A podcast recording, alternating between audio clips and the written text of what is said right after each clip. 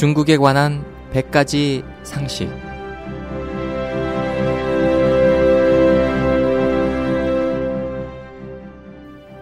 여러분 안녕하십니까? 중국에 관한 100가지 상식 홍승일입니다. 중국은 예전부터 대국이었고 인구는 역대로 세계 최고였습니다.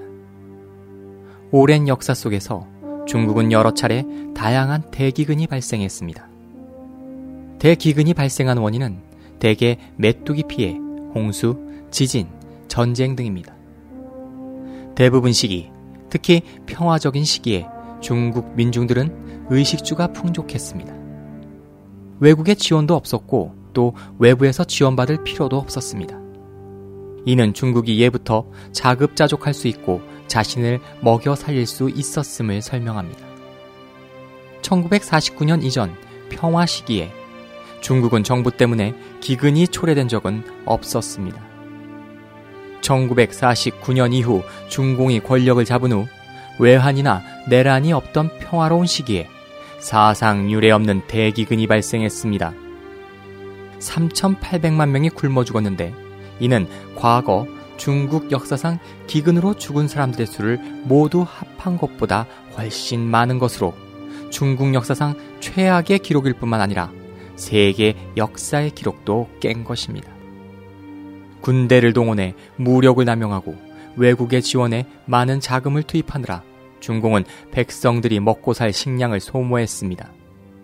더욱 한심한 것은 마오쩌둥이 계급 투쟁을 강령으로 한다는 주장을 강조하며 생산력 제일주의를 비판했는데 한마디로 말해 경제를 발전시키려는 민중들의 의지를 악의적으로 가로막은 것입니다.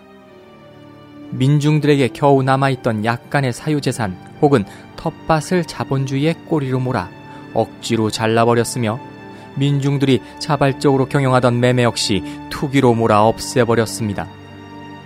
일국의 정부가 경제 발전을 공공연히 제한한 사례는 아마 역사상 중공이 최초이자 유일할 것입니다. 중국이 빈곤 국가로 전락하자 중공은 중국은 인구가 많아 발전하기 어렵다는 구실로 자신을 정당화했습니다. 마오쩌둥이 사망한 후 내외적인 압력에 의해 중공은 생산을 회복하고 외국의 지원을 받아들였습니다. 1979년부터 2006년까지 중국은 세계 식량기구로부터 26년 동안 식량 지원을 받아들였습니다. 이는 중국 역사상 최초로 발생한 외국의 식량 원조이자 가장 긴 사례에 해당합니다. 이리하여 민중들은 점차 배고픔에서 벗어났지만 빈곤 인구는 여전히 많습니다.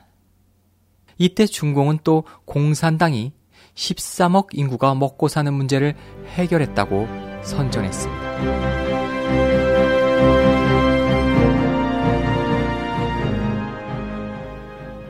지금까지 홍승일이었습니다. 감사합니다.